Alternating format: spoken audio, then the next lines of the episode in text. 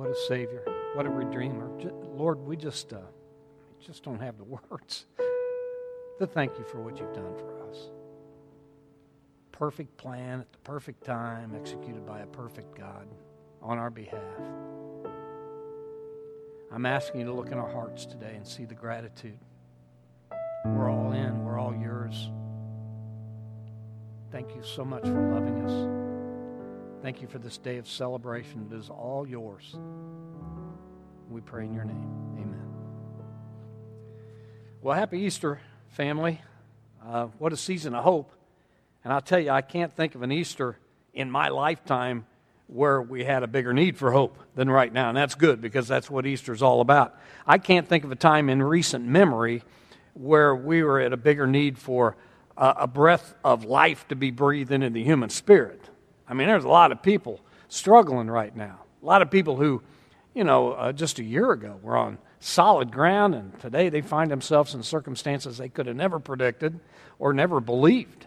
I mean, we got a lot of people that are, uh, you know, worried and anxious, even afraid of the future. We got a lot of weight on us right now. Um, people are thinking about decisions they made last year, wondering what those decisions are going to look like a year from now. And listen, nobody wants hard times to come. Nobody wants challenging times to come into their life, but we know they always do come. And when they come, they cause us to stand back and ask the question what am I really counting on? I mean, really. Have I set my life up on such a rock solid foundation that when circumstances beyond my control, which we're in right now, are, are not going to shake me? That's why this Easter is so special this year because it's a season this weekend that you and I gathered together, social media gathering, but we still gathered together to remember the only hope we have that's capable of sustaining human life no matter what happens. I mean, no matter what happens. Listen, they didn't get together for the last 2,000 plus years uh, on Easter Sunday morning to praise uh, the stock market has risen. It has risen indeed. They haven't gathered for 2,000 years to praise the dollar has risen, or employment has risen, or uh, the number of masks and ventilators have risen. No, the hope that has held human beings together for over 2,000 years across continents and cultures, the same hope that's got them through despair and, and hardship and poverty and disease and pain and even death, is this hope Christ is risen. Family, I said Christ is risen. And when I was a kid growing up, when my preacher said on Easter Sunday morning, Christ is risen, the entire church answered him, He is risen indeed. So I'm going to give you a chance to do that at home this morning. I'm going to say that again, and then you speak into the TV or the computer or the phone, whatever you're watching on. He is risen indeed. Are you ready, church family? Christ is risen. He's risen indeed. Awesome. And that's, that's uh, what moves us today. And hopefully it changes us because it changes everything. For example, it changes your worth. I mean, you're worth a bunch, dead or alive. I don't know if you knew that or not. And that never fluctuates. I, I, can't tell you how many conversations I've had with people over the last two weeks, two or three weeks, where they've said to me, my, my net worth is down 30% of what it was last year. My, I, I'm worth half of what I was last year. no, you're not. Not even close. One year ago today, you were worth the life of God's one and only Son. And you're still worth that today, and you'll still be worth that tomorrow because of the Easter story. He is risen. He is risen indeed, right. Now, what I want, my point this morning is some things like this move us for a while. I mean, Easter's a moving time, and some things like this change us forever. And I want to know what Easter's going to do to you this year. Revelation chapter 3, verse 15, Jesus said, You're either hot or cold. You're one or the other. You're either for me or against me, but you make up your mind. Because if you stay in the middle on this thing, if you're lukewarm when it comes to me, Jesus says, I'm going to spit you right out of my mouth. And if you read the crucifixion account, you'll see I don't blame him a bit for saying that. Here's what I want to do with your family for uh, the time we have left. I want to go back to the first Easter and look at three stories and see how the the Easter message changed their lives. Now, there's two and a half million people there then. We're just going to look at three of them. And I'm praying that as we do this, I know you got your Bibles out, you're going to follow along in the text this morning. I'm hoping this is a wake up call for us. This is a wake up for us as Christians and as Americans. I mean, I'm doing Easter sermon from a table with a cup of coffee. This is wake up time Remember what Beth Moore said? I think I mentioned it three weeks ago when this all started. She said, God's saying, Oh, you want to worship sports? I'll shut them down. You want to take church for granted? I'll close the doors. You want to put all your hope in money? I'll take it away from you.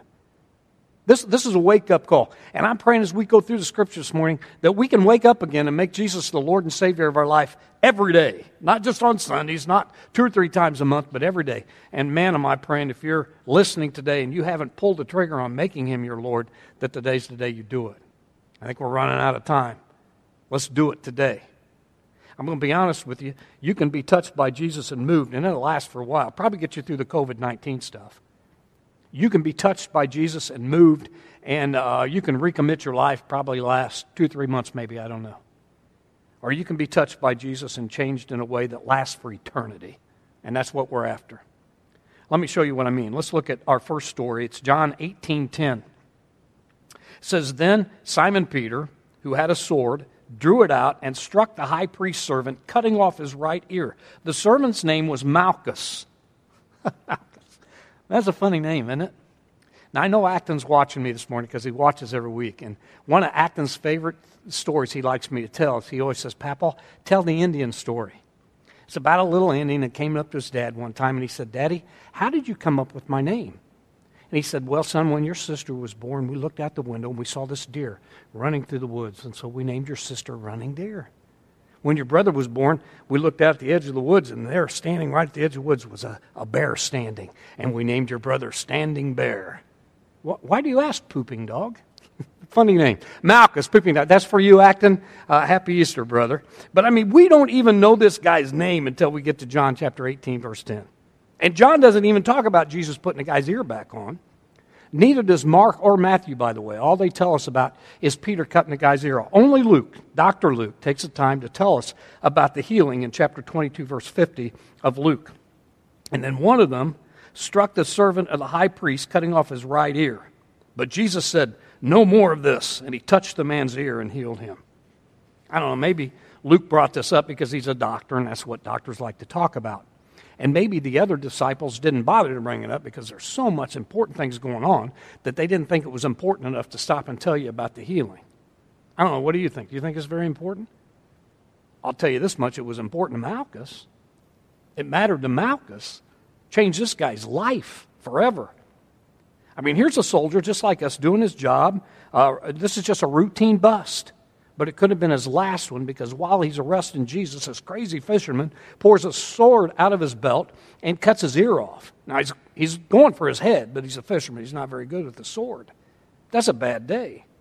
Now, if you're home sitting and you're still in Luke chapter 22, what comes next? Well, Peter gets yelled at, Malchus gets healed, and we read the next paragraph. But I'm telling you, that's not the way it is for Malchus. This, this is a lot bigger story than that for Malchus. This guy got touched by Jesus Christ and he had to decide is this going to be a moving experience for me or is this going to be a life changing experience for me? Now, I'm sure he's also wondering what we're wondering. Why in the world did Jesus take the time to do that? I mean, this is one of the most important times in human history, and Jesus stops to heal this guy's ear. I mean, maybe one healing for the road or something. I don't know. Why do you think he did that? Well, commentaries kind of split on this. Uh, two big possibilities. One, they say, is Jesus did this to stop a riot.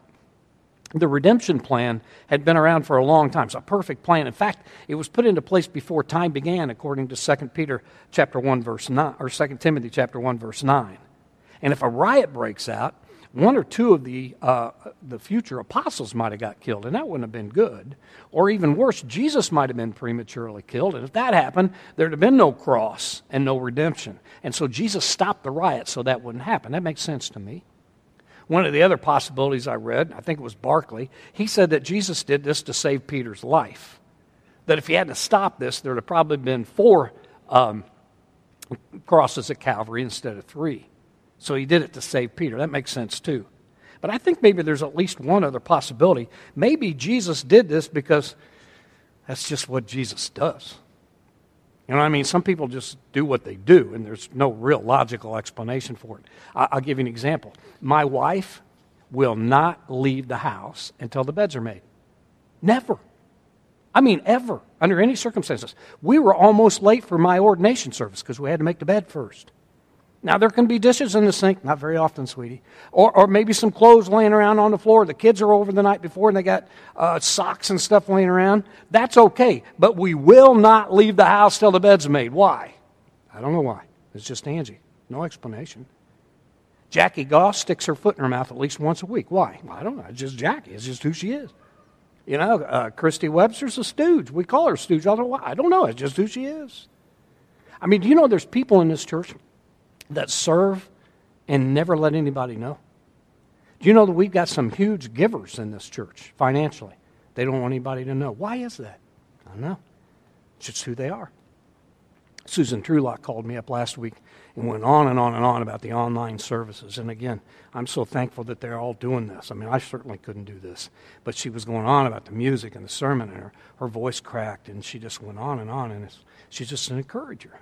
That's who she is. It's just Bob White's character that causes him to take every job in the church on to make sure it gets done. It's just who he is. Dropping everything to help somebody out, that's just who Leon is. Mark Freeman, Jeff Kane, I can name a dozen other people. It's no explanation. It's who they are. Danny Trulock came over last week to fix my lawnmower, and we practiced social distancing. We six, sat about six feet apart and talked for a little bit. And he said, You know, I am so glad that you're attacking Crawdad and Melvin Williams from the, from the, he didn't mean pulpit, he meant table, every week. And uh, he said, Keep it up. I said, well, Okay, why? He said, Well, because that means you're leaving me alone. Now, what causes a man like that to throw his friends under the bus? I don't know. There's no explanation. It's just who Danny is. You know what I mean? I can't tell you how many times the last 32 years I've had somebody come up to me and say, What is it about the people at South Union Christian Church? They're so real, they're so appealing. I don't know. I mean, it's just who they are. And here's Malchus. He sees this man, Jesus, in the worst predicament of his life. A man who's pretty soon going to be spit on and mocked and ridiculed and finally killed. Uh, and he knows that's coming, and it still can't stop his capacity to love somebody. Why? It's just who Jesus is. That's just who he is. With Jesus Christ, it's always God first, people second, and himself last. And Malchus has this Jesus touch him, and somebody asks him why. He says, Who cares why? I got touched by Jesus Christ, and it's changed my life forever. Now, history tells us that Malchus became a disciple from Roman soldier to disciple. Now, the Bible doesn't tell us that. We don't hear another word about him in the Bible. But reliable historical accounts tell us he served Jesus Christ till the day he died. And you can believe that or not believe that. But one way or another, I'll tell you this from this moment on, every time that guy saw a sword, every time he got a haircut, every time he touched his ear, he remembered the day that Jesus Christ touched him, and he had to decide is this going to move me? Or is this going to change me? Now, I know some of you in here, some of you watching, some of you in here too, but some of you watching have been touched by Jesus over the years because I was there with you. Some of you have had a heart attack, should have killed you, but it didn't. Some of you have had cancer, should have taken you out, but there you sit. Some of you have had marriages that there's no way they could have been put back together. And not only are they back together, but you're on fire for the kingdom. On and on and on. I've seen stories like that.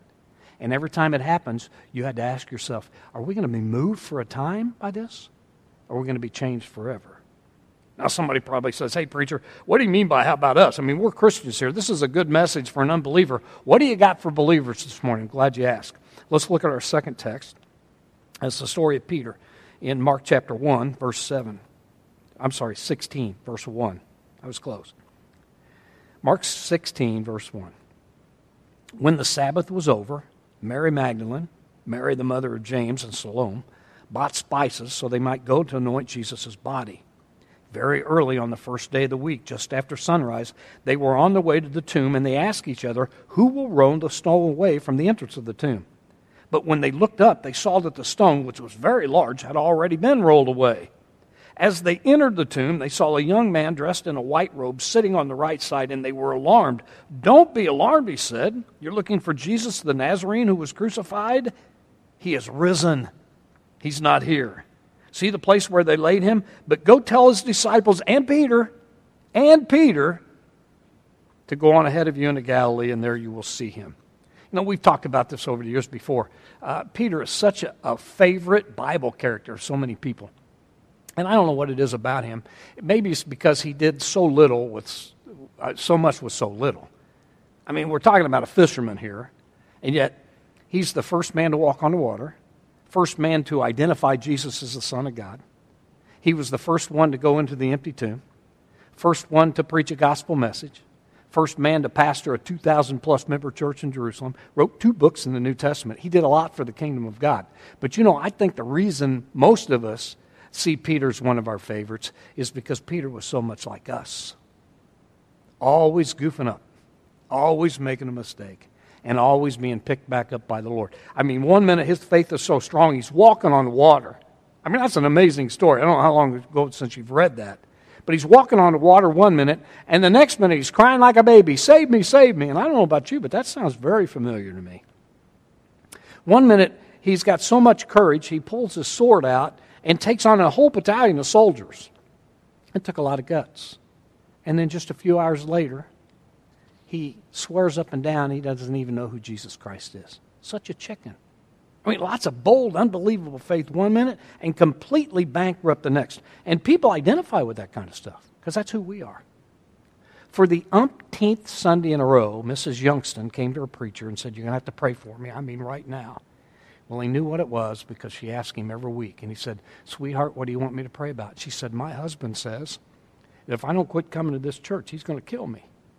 He said, Honey, we talk about this every Sunday. We talked about it last week, the Sunday before that, and the Sunday before that.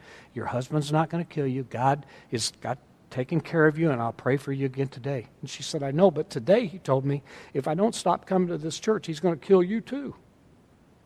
He said, Sweetie, maybe it's time for you to try that little church down the road. And that's us. I mean, one minute we had this bold faith, God can do anything, and the next minute we're scared to death. That's why we love verse 6. Don't just stand there, ladies. Go tell the disciples and make sure you tell Peter. You know the Peter, the guy that uh, swore up and down that I was uh, his faithful Savior, and the next minute, but by the way he lived his life, you can't even tell I was part of it. You tell that Peter, he's still on the team.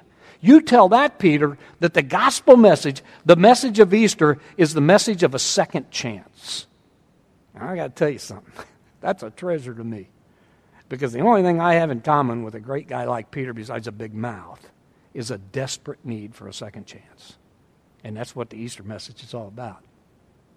Jesus makes it crystal clear that if you play for his team, Team Grace, you can drop the ball 70 times 7 and still be a prime time player. Well, did Peter get moved by this for a while? Did it change his life? Peter went back and preached the second chance gospel all the way to Rome and back ridiculed I don't know how many times, beat up several times, thrown in prison quite a few times, and was finally crucified upside down for his belief in a God that would never give up on him. And that same promise is for everybody here listening today.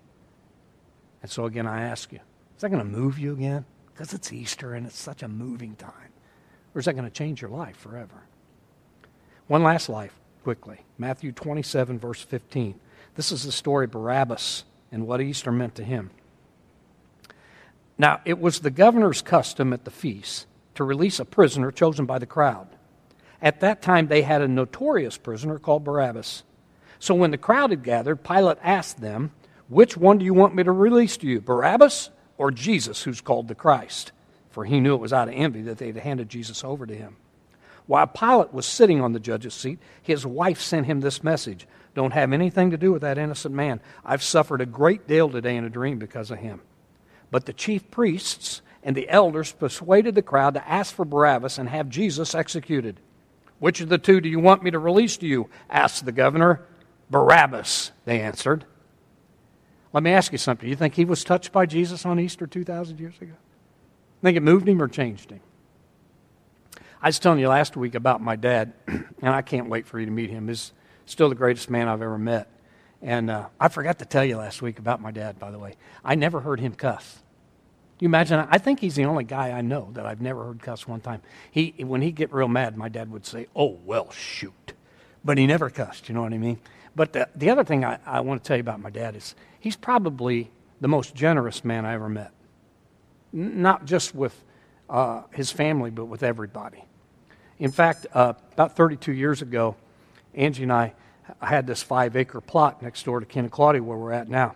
And uh, it was part of their property. And the bank said we could have it for $2,500. And we didn't have $2,500. I didn't have $25. But my dad, who had been retired for about three years from Kroger, 42 years at Kroger, was living on $400 a month pension from Kroger and Social Security and preaching part time. Um, he had $3,000 in the bank. You know, I talk to people today, and you know, if they don't have three, four, five hundred thousand dollars in their 401k, they don't see how they could retire. But God was taking care of him. Anyway, he's got three thousand dollars in the bank. He took twenty five hundred dollars and gave that to me.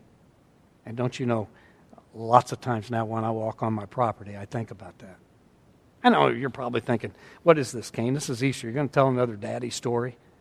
I mean, we all know the Bible, the principle is more blessed to give than to receive. I, I, think that's the point I'm trying to make. I'm not talking about my dad and giving, I'm talking about me and taking.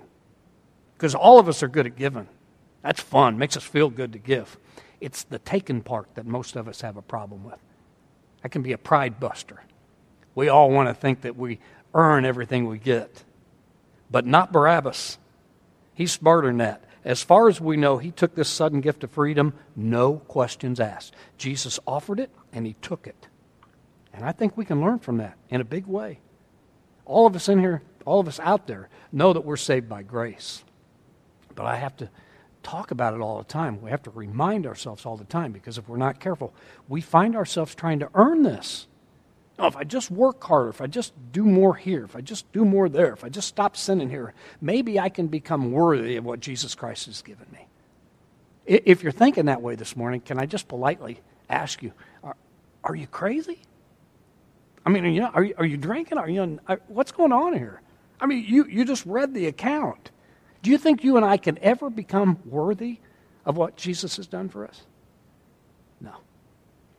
I think sometimes as veteran Christians, and some of us have been established Christians for a long time, we prefer to sing the songs like Onward Christian Soldiers marching as to war because we're serving and we want to feel like we're earning what we got going. But I'm going to be honest with you. I think we do a whole lot better service to ourselves and the people around us, and especially to Jesus, if you and I would just keep singing, Jesus loves me, this I know, for the Bible tells me so, because that's the truth.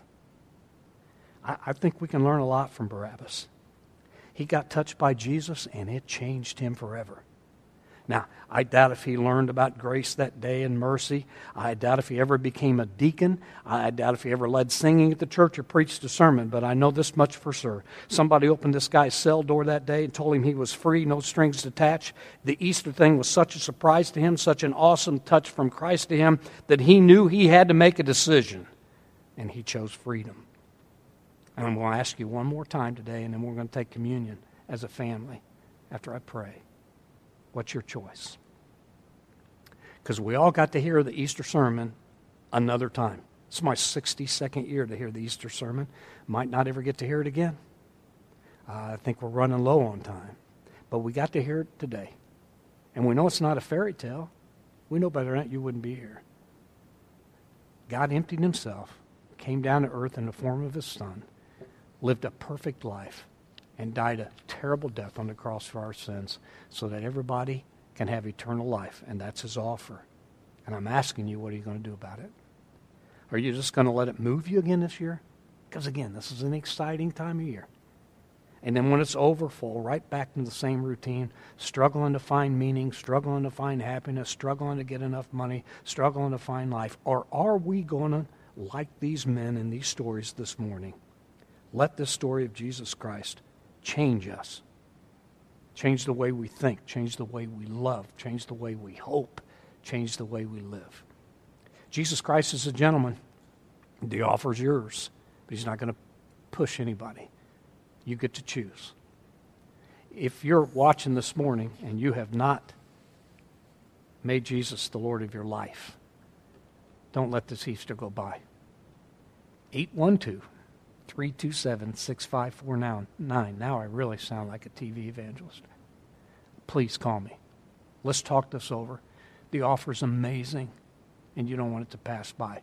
The rest of us, I'm going to pray, and then I'm going to go down there and take a piece of bread that represents his broken body. And I'm going to take the cup that represents his shed blood. And today, I'm going to remember just a little bit about what that meant. the, the sacrificial death, but the taking on of all of our sin, just so we could live forever. What an amazing Savior. Lord, thank you so much. Uh, the thanksgiving in our heart has got to do more than what we can do with our lips. If it's not right, Holy Spirit, make it right. We can't thank you enough. We can't praise you enough. I mean, we're hell-bound without you. And with you, we got eternity in our sights, promised to us, sealed through the Holy Spirit in each one of our lives. So, Lord, the stuff that's going on right now, sure, it's a little spooky. We don't know what's happening next. But we do know that we have this day to celebrate the resurrection of Jesus Christ. And we do know that no matter what happens tomorrow, we're yours eternally because of him. We thank you and praise you for that and give you all the glory. It's in Christ's name.